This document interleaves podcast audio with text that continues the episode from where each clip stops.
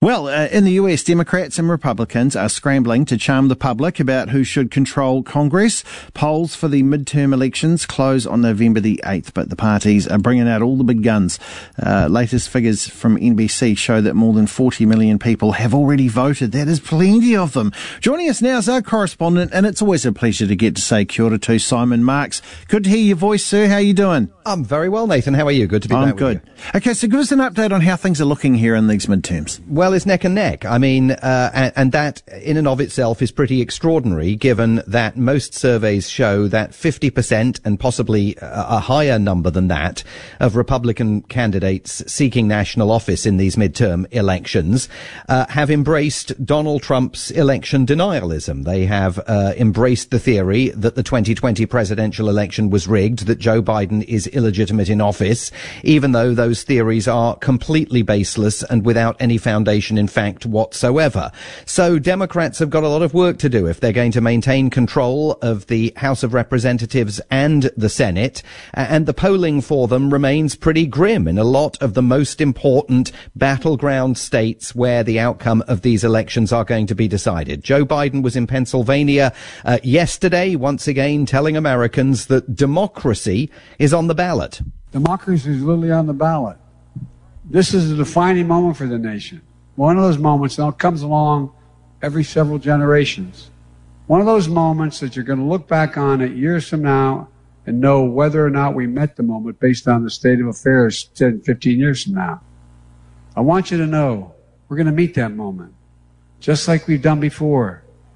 We are, we're going to enter those final days of this midterm election remembering that the power of America is in your hands.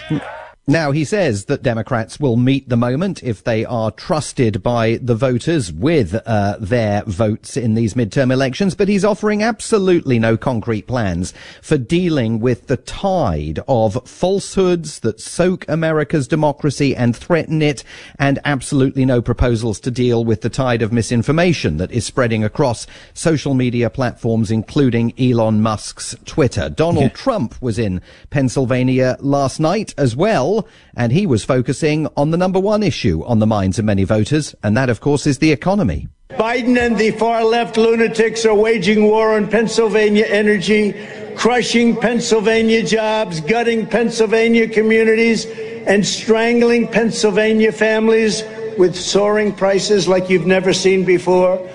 Inflation is costing the typical household nearly $800 every single month. Congratulations. Who the hell voted for these people? what are we doing? Now, what he's doing is preparing to announce another bid for the presidency. We think that within about the next 10 days, Donald Trump will have made it official that he's going to try and get his old job back. Wow, we! I thought he was being investig- investigated for things. Tell, well. tell, me, tell me this, Simon. Uh, Forty million people have voted already. Do, yeah. do we have any idea, you know, if that's a good sign for either party? And also, too, Donald Trump, one of the big names back out. Who have the Democrats wheeled out?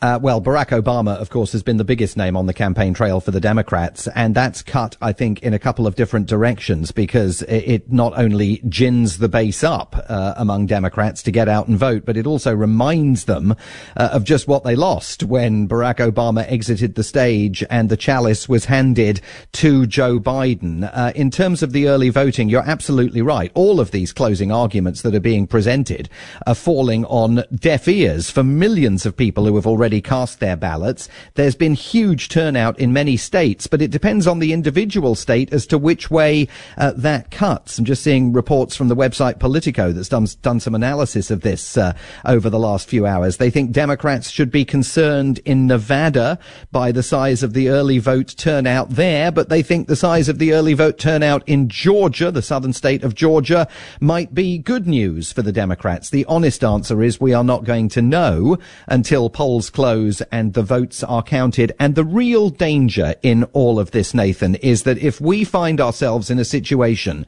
where Senate races in states like Pennsylvania, Nevada, Georgia, possibly a couple of other locations, are within the margin of error and recounts are sparked, that runs the real risk of leading to unrest, uh, fueled by Republican claims that there has been election fraud committed, even though they may have absolutely no proof of election fraud to point to. The Senate is split 50-50. So there is absolutely everything to play for. And if some of those races uh, remain uh, on a knife edge after the votes are counted, we're going to be sailing into some very, very dangerous political territory here. Yeah. Simon, it's always a pleasure to hear from you, my friend. There is Simon Marks with us uh, out of the United States. It's an interesting old time.